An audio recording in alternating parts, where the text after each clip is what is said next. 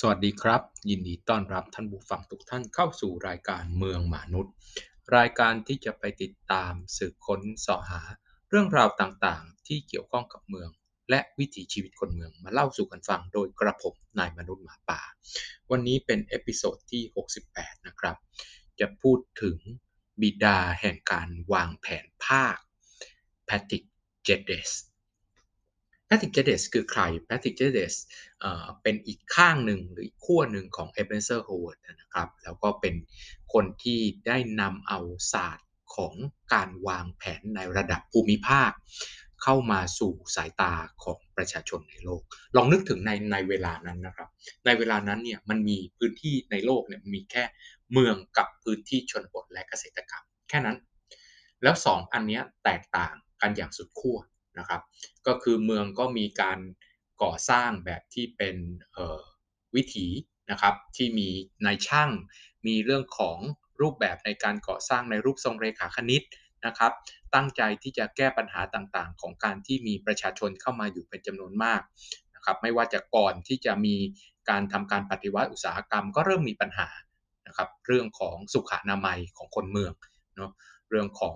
ท่อน้ำนะครับท่อระบายน้ำเรื่องของการจัดการของเสีย แล้วก็การให้บริการโครงสร้างพื้นฐานต่างๆ ซึ่งรูปแบบต่างๆ ในการวางแผนพัฒนาเมืองและการวางผังเมืองในยุคนั้น ก็คือ การที่แก้ไขจากเมืองเริ่มต้นที่เป็นเมืองเล็กๆนะครับเป็นศูนย์กลางชนบทบ้านในเมืองเนี่ยเขาสร้างต่อต่อต่อต่อกันไป แต่ว่าในเมืองในยุคนั้นเนี่ยก็เริ่มมีการวางผัง แล้วก็เอารูปทรงเลขาคณิต ถนนเส้นตรงนะครับ โครงสร้างพื้นฐานระบบท่ออะไรต่างๆเนี่ยเข้ามาจัดการเมืองให้สามารถที่จะมีประสิทธิภาพในการรองรับชีวิตของมนุษย์ที่เข้ามาอยู่ในเมืองมากขึ้น แต่นั่นคือ 2 ขั้วที่แตกต่างกันอย่างชัดเจนนะครับ คนในพื้นที่ชนบทก็มีวิถีแบบหนึ่งนะคนในเมืองก็มีวิถีแบบหนึ่ง ไม่เคยมีใครคิดว่า 2 ตัวนี้จะมาเจอกันตรงกลาง แต่นี่คือสิ่งที่แพทริกเจเดสได้นำมาสู่ ศาสตร์ในการวางผังเมืองของโลก คือการวางแผนภาคต้นทางของเขานะครับ เขาเป็นนักชีววิทยามาก่อนนะครับ แล้วก็ผันตัวมาเป็นนักสังคมวิทยา เป็นนักภูมิศาสตร์ แล้วสุดท้ายนะครับ เขาก็เป็นนักวางผังเมืองโดยเฉพาะยิ่ง มีความเชี่ยวชาญในด้านการวางแผนภาคลองดูต้นทางในชีวิตของเขา เราจะเห็นภาพชัดเจนว่า เขามาจากชีววิทยา สิ่งที่เขาเอามาประสานกับ การวางผังเมืองนะครับ การวางแผนพัฒนาพื้นที่เมืองก็คือเขาบอกว่าชีวิตของเมืองเนี่ยชีวิตของคนในเมือง แล้วก็ชีวิตขององค์ประกอบสภาพแวดล้อมเมืองเนี่ยไม่ใช่แค่มนุษย์แล้วก็สภาพแวดล้อมที่มนุษย์สร้างขึ้นนะครับ ถนนหนทางท่อระบายน้ำอาคารนะครับสวนสาธารณะและอื่นๆ แต่ว่ามันมีความสัมพันธ์กับ เรื่องของชีววิทยาทั้งในมิติที่ว่ามนุษย์อยู่กับธรรมชาติ แล้วเขาเชื่อว่ามนุษย์เมืองก็อยู่กับธรรมชาติได้ ต่อมาก็คือเขาคิดว่ามนุษย์ในเมืองเนี่ยมันมี network ของมันเองเหมือนกับเรื่องของชีววิทยานะครับ พื้นที่แค่หนึ่งหนึ่งหนึ่งตารางเมตรเนี่ยถ้าเอาหลักการชีววิทยาไปจับเนี่ยมีสัตว์มีพืชพันธุ์นะครับ มีอะไรต่างๆเนี่ยอยู่ในพื้นที่เล็กๆเนี่ยแล้วก็มี ความเกี่ยวเนื่องเชื่อมโยง เป็นห่วงโซ่อาหารซึ่งกันและกันมีความผูกพันซึ่งกันและกันอันนี้เป็นอาหารของอันนี้อันนี้ให้การพึ่งพาอันนี้ แม้แต่ต้นไม้ใหญ่ก็เป็นร่มเงานะครับ ให้ต้นไม้เล็กขึ้น และอื่นๆที่มันมีความสัมพันธ์ซึ่งกันและกัน เพราะฉะนั้นในการวางผังเมืองของแนวทางของแพทริกเจเดสเนี่ยแตกต่างจากนักผังเมืองในยุคนั้นอย่างชัดเจน นักผังเมืองในยุคนั้นบอกว่า ฉันเป็นคนที่กำหนดทิศทางในการพัฒนาทั้งหมด มนุษย์จะอยู่กับสิ่งปลูกสร้างที่มนุษย์สร้างขึ้นควบคุมธรรมชาติ องค์ประกอบทั้งหลายในเมือง เป็นองค์ประกอบที่ไม่มีอยู่ในระบบธรรมชาติ ไม่ใช่พื้นคนอยู่ในพื้นที่ชนบทและเกษตรกรรม ไม่ได้อยู่ในพื้นที่อ่อนไหวด้านทรัพยากรธรรมชาติและสิ่งแวดล้อมมีถนนเส้นตรง ควบคุมสภาพแวดล้อมต่างๆ ให้คมนาคมขนส่งสะดวกที่สุดอาคารเป็นคอนกรีตนะครับอาคารถูกสร้างขึ้นด้วย แนวทางที่ควบคุมสภาพแวดล้อมไม่ได้อ้างอิงกับวิถีของระบบธรรมชาติ และไม่ได้เอาธรรมชาติเข้ามาเกี่ยวข้องเลย แต่แพทริกเจเดสไม่ได้คิดแบบนั้นเลยแพทริกเจเดสบอกว่ามนุษย์เรามีความสัมพันธ์ ซึ่งกันและกันและสัมพันธ์กับสภาพแวดล้อมทางระบบธรรมชาติ ดังนั้นสิ่งที่มนุษย์จะต้องอยู่จะต้องทำในพื้นที่เมืองคือ อ้างอิงกับ network ของมนุษย์ด้วยกันเอง network ของสภาพแวดล้อม และ network ของระบบธรรมชาติ เพราะฉะนั้นสิ่งที่แพทริกเจเดสทำกับการพัฒนาเมืองเนี่ยมีอยู่2อสาอันที่เป็นไอคอน แล้วก็เป็นต้นทางของการวางแผนแล้วก็ใช้มาอยู่จนถึงทุกวันนี้ ยังมีแนวคิดแบบ Geddesian นะครับหรือแนวความคิดแบบแพทริกเจเดสเนี่ยเป็นรากมาจนถึงในการวางผังเมืองจนถึงทุกวันนี้ แนวคิดอันที่1นะครับที่เขาคิดไว้ก็คือเขาเรียกว่า valley นะครับ valley section valley section ก็คือเขาเอาองค์ประกอบ 3 องค์ประกอบถ่ายทอดมาจากการเป็น biologist แล้วก็การเป็น geographer หรือนักภูมิศาสตร์เนี่ยเข้ามาถ่ายทอดวิถีชีวิตของมนุษย์เป็นรูปตัดที่นักวางผังเมืองต้องเรียนนะครับ ก็คือรูปตัดที่แสดงองค์ประกอบ 3 อันที่เกี่ยวพันซึ่งกันและกัน อันแรกก็คือสภาพภูมิศาสตร์ อันที่ 2 ก็คือทรัพยากรที่ผูกพันกับสภาพภูมิศาสตร์นั้น แล้วอันที่ 3 ก็คือมนุษย์ประกอบอาชีพอะไร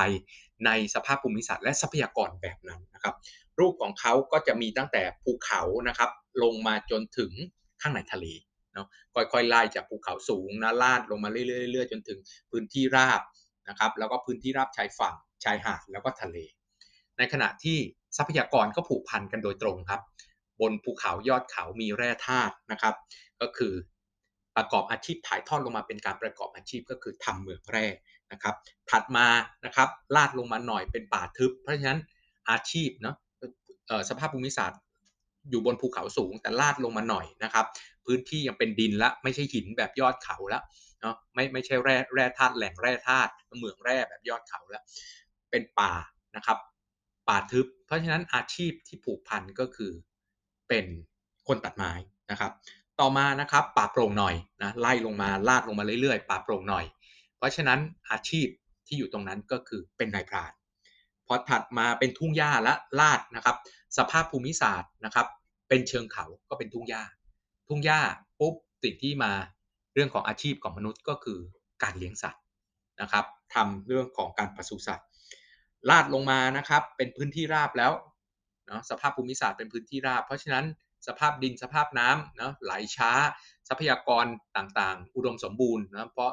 น้ำไหลช้าแร่ธาตุต่างๆ ที่พัดพามาจากยอดเขาก็มีโอกาสที่จะตกลงบนพื้นนะครับตกลงบนพื้นดินคุณภาพของดินก็ดีดังนั้นก็เริ่มทำนาทำสวนทำไร่ อาชีพก็แน่นอนครับ เป็นเกษตรกร พอถึงพื้นที่เมืองนะครับ พื้นที่ปากแม่น้ำก็แน่นอนเป็นพื้นที่เมืองก็เป็นที่ตั้งของชุมชนเมือง มีวิถีชีวิตแบบเมืองแล้วข้างในทะเล สภาพภูมิศาสตร์ก็คืออยู่ในทะเล นะครับทรัพยากรก็คือสัตว์น้ำก็มีอาชีพประมงอันนี้คือสิ่งที่เขาแสดงให้เห็นถึงวิถีของความเชื่อมโยง ความผูกพันระหว่างสภาพภูมิศาสตร์ ทรัพยากรธรรมชาติ แล้วก็ชีวิตของมนุษย์อีกอันหนึ่งที่แพทริกเจเดสได้ให้ไว้กับโลกก็คือสิ่งที่เรียกว่าการสำรวจอย่างละเอียด เมื่อก่อนนะครับที่ผมบอกว่านักผังเมืองมาถึงบอกเลย ตัดถนนอย่างนี้อย่างนี้อย่างนี้ที่เราเคยดูที่เราเคยได้ฟังนะครับในเมืองมนุษย์ซิตี้ทัวร์เราจะเห็นว่าเมืองต่างๆ ในโลกที่ผมยกมาเป็นตัวอย่าง หรือเอามาเล่าให้ฟังเป็นเมืองสำคัญนะครับที่มีประเด็นหรือมีเป็นไอคอนในการวางผังเมืองทั้งหลายเนี่ยก็วิธีการปกติครับก็คือมาถึงนะนักวางผังเมืองมาถึงก็บอกเลยตัดถนนแบบนี้แบบนี้ปารีสมาถึงตัดถนนบูโรวาดนะครับนคร นครวอชิงตันดีซีมาถึงบอกว่ามีขั้วในการพัฒนานะครับขั้วสำคัญของประเทศอยู่ตรงนี้วางเป็นรูปกากากบาทตัดถนนกางกากบาทเชื่อมโยงระหว่างกัน แล้วก็มีถนนแบบเป็นกริดนะครับเป็นถนนแบบรูปแบบของตัดรูปแบบของตาตารางทำให้เกิดการเชื่อมโยงระหว่างกัน นั่นคือการวางผังเมืองในยุคนั้น แต่ว่าไม่มีการสำรวจอย่างละเอียดครับ สิ่งที่แพทริกเจเดซัมบอกว่าไม่เอา ไม่วางแบบนั้น สิ่งที่เขาทำก็คือการสำรวจเมืองอย่างละเอียด เข้าใจสภาพแวดล้อม เข้าใจทรัพยากรธรรมชาติในเมืองเข้าใจประชาชนแต่ละกลุ่มเขาพลิกวิธีคิดครับ เมื่อก่อนนี้เขาคิดว่าเมื่อก่อนคนอื่นๆนะนักผังเมืองคิดว่าออกแบบเมืองให้ดี วางผังเมืองให้ดี แล้วเดี๋ยวประชาชนนะครับที่มาจากชนบทไม่เคยรู้จักเมืองเนาะก็บอกว่าประชาชนยังไม่รู้จักเมืองฉันนะรู้จักว่าเมืองที่ดีเป็นยังไง เพราะฉะนั้นมาอยู่แบบนี้แหละ มาอยู่แบบที่ฉัน วาดไว้ให้เธอนี่แหละ แล้วเดี๋ยวเธอจะมีคุณภาพชีวิตที่ดีเอง ฉันจะเตรียมโครงสร้างพื้นฐานเข้าไปให้ และอื่นเธอมาอยู่ในสี่เหลี่ยมเธออะย้ายไปอยู่ตรงนู้นตรงนี้นะ เอาที่เธอปรับตัวเข้ากับเมืองนะครับ แต่พระติเดสบอกไม่ใช่แพทริเจสบอกว่า เมืองต้องถูกวางตามวิถีของประชาชน วิถีของประชาชนในแต่ละพื้นที่ในแต่ละส่วนของเมืองแตกต่างกันเนาะ ย่านต่างๆนะครับ ที่เราคุยกันว่าเมืองประกอบด้วยย่านต่างๆนะครับ ที่มีวิถีในเรื่องของอาชีพ ระดับรายได้กลุ่มคนแตกต่างกัน สิ่งที่แพทริกเจเดตต้องทำความเข้าใจก่อนในการวางผังก็คือว่า จะทำยังไงให้ประชาชนแต่ละส่วนแต่ละพื้นที่เนี่ยมีความสามารถในการอยู่อาศัยในเมือง การวางผังเมืองต้องทำให้พวกเขาเนี่ยสามารถยังคงเอกลักษณ์อัตลักษณ์ ของตัวเองนะครับ แล้วเมืองโครงสร้างพื้นฐานของเมืองไปสนับสนุนให้เขามีคุณภาพชีวิตที่ดี เติบโตในวิถีของเขาข้างหนึ่งนะครับ เติบโตในวิถีข้างหนึ่งก็คือไอ้วิถีตรงไหนที่ขัดแย้งกับความเป็นอยู่แบบเมือง เช่นความไม่สะอาด ความไม่เป็นระเบียบ ก็ไปแก้ไขให้มันมีความเป็นระเบียบดีขึ้น เพราะฉะนั้นต้นทางในการวางผังเมืองของเขาคือการศึกษาอย่างละเอียดครับ เดินสำรวจ เข้าใจเมือง เข้าใจคน เข้าใจโครงสร้างเข้าใจอะไรต่างๆอย่างละเอียดก่อน ถึงจะมาเริ่มการวางผังได้ เพราะข้อมูลนี้คือข้อมูลฐานที่สำคัญที่สุดในการวางผังเมืองส่วนที่ 3 ครับ ส่วนที่ 3 แล้วก็เป็นคำสำคัญในการวางผังเมืองก็คือคำว่า conservative surgery conservative surgery คืออะไรแปลตรงไปตรงมานะครับ conservative ก็คือทำแบบอนุรักษ์นิยม คือพยายาม เก็บของเก่านะครับ เก็บเก็บสิ่งที่เป็นวิถีแบบเดิมเอาไว้นะครับ เรื่องของ conservative นะครับ แปลตรงไปตรงมาที่เราใช้กันคือคำว่าอนุรักษ์นิยมนะครับ หรือการทำการหรือการทำการอนุรักษ์อะไรบางอย่างนะครับทำการอนุรักษ์อาคารทำการอนุรักษ์พื้นที่ต่างๆ ก็ใช้ว่า conservation นะครับ conservative surgery surgery คือการผ่าตัดครับ การผ่าตัดทางการแพทย์นี่แหละ เขาบอกว่าการที่จะปรับปรุงเมืองให้ดีขึ้น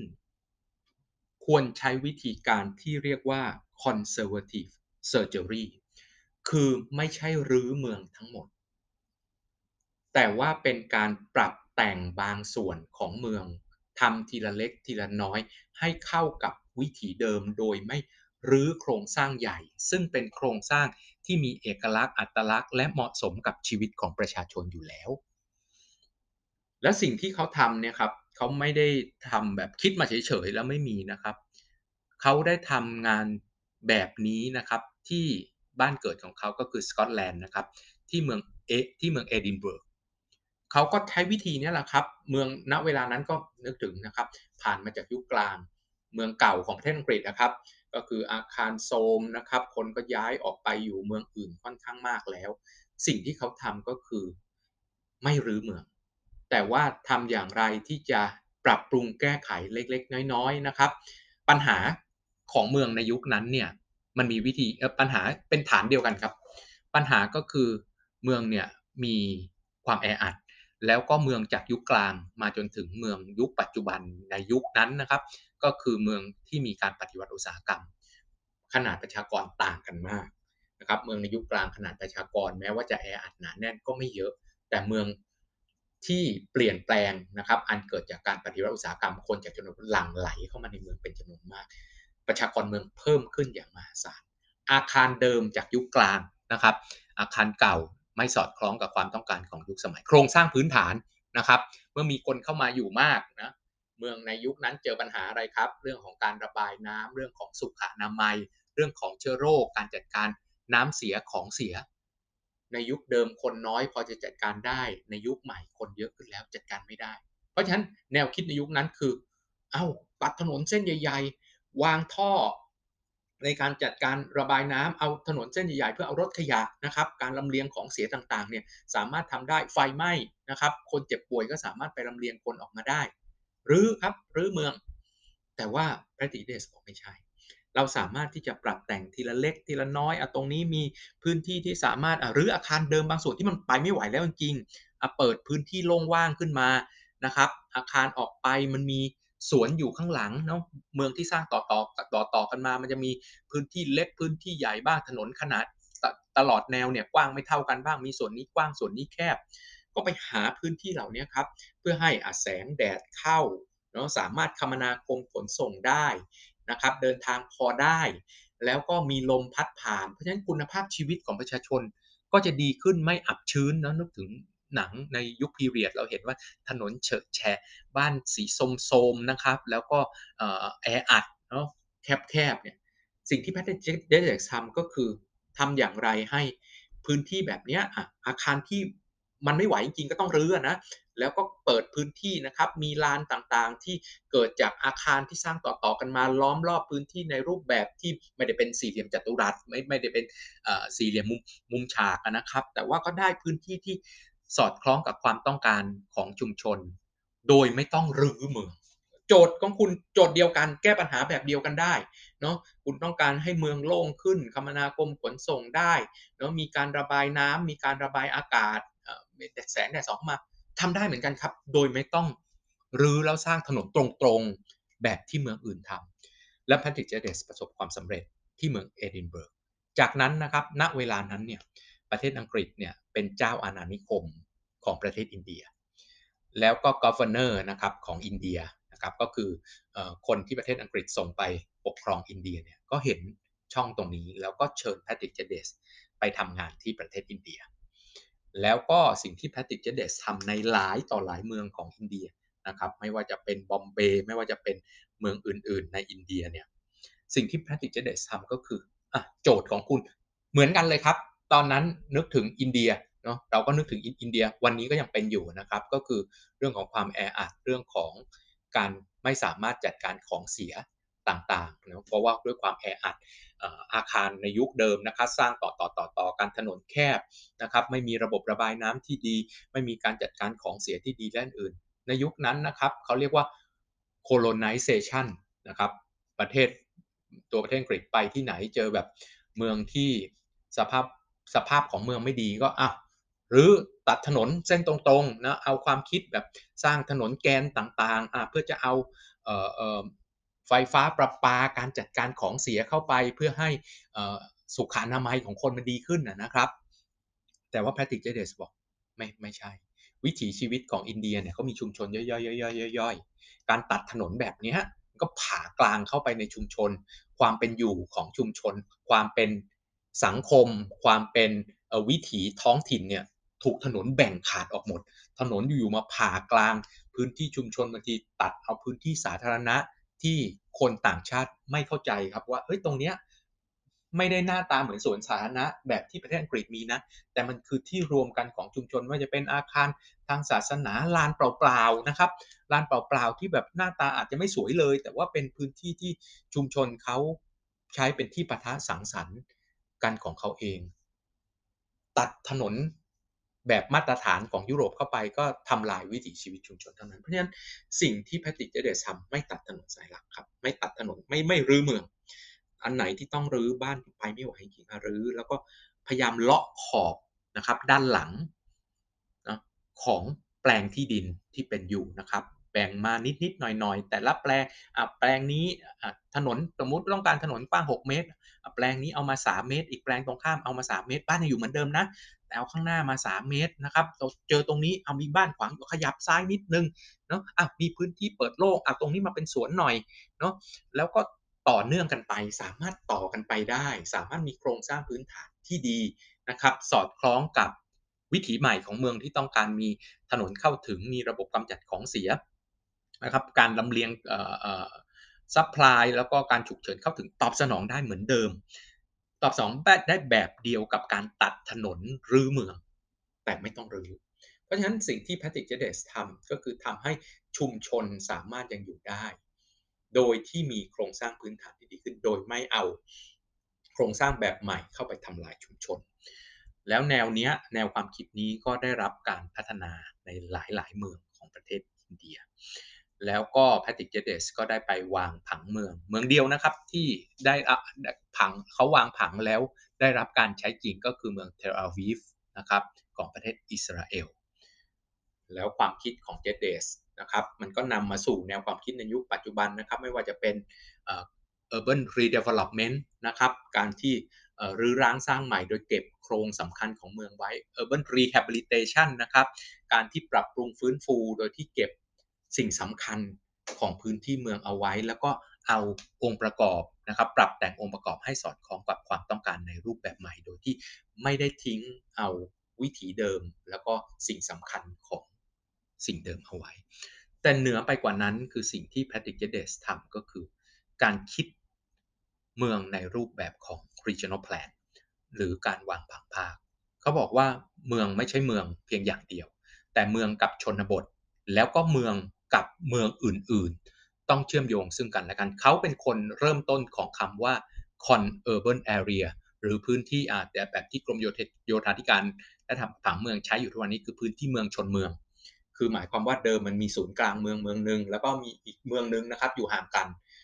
แต่ไม่ไกลนะแล้ววันหนึ่งเกิดการพัฒนาขึ้นเรื่อยๆนะครับ ขยายพื้นที่ทางราบขึ้นเรื่อยๆแล้วมันก็พื้นที่ของเมืองที่ขยายขึ้นเนี่ยมันต่อกันเป็นเนื้อเดียวกัน สิ่งที่แพทริกเจเดสคิดก็คือว่าเมืองมันมีความสัมพันธ์กับพื้นที่ตั้งแต่ศูนย์กลางเมืองพื้นที่ชั้นกลางพื้นที่ชั้นนอกนะครับและพื้นที่ชนบทและเกษตรกรรม ทุกอย่างถูกผูกโยงกันเป็นอันหนึ่งอันเดียวกัน มีความเชื่อมโยงซึ่งกันและกันอันหนึ่งดี อันหนึ่งก็ดีตามไปด้วย อันหนึ่งแย่ก็ส่งผลไปถึงอันอื่นด้วย เพราะฉะนั้นสิ่งที่จะต้องทำคือเข้าใจเมืองอย่างละเอียดก่อน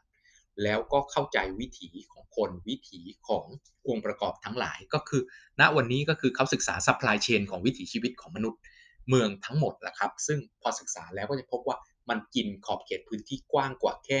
เดิมที่เคยออกแบบไว้เฉพาะเมือง แหล่งวัตถุดิบอยู่ตรงไหน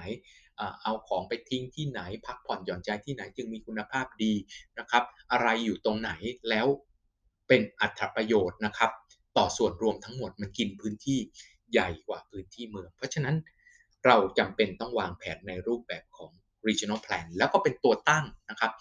ของการวางผังนะครับในรูปแบบของภูมิภาค ในรูปแบบของภาคมหานครนะครับ metropolitan region ก็เกิดจากแนวความคิดของแพทริกเจเดสทั้งสิ้นนะครับ เพราะฉะนั้นแพทริกเจเดสจึงได้รับการยอมรับว่าเขาคือบิดาแห่งการวางผังภาค และเป็นต้นทางแห่งการ บูรณะฟื้นฟูเมืองภายใต้หลักการ conservative surgery วันนี้ต้องลาไปแค่นี้กับเมืองมนุษย์ และกระผมนายมนุษย์หมาป่า แล้วพบกันใหม่ใน episode ต่อไป สวัสดีครับ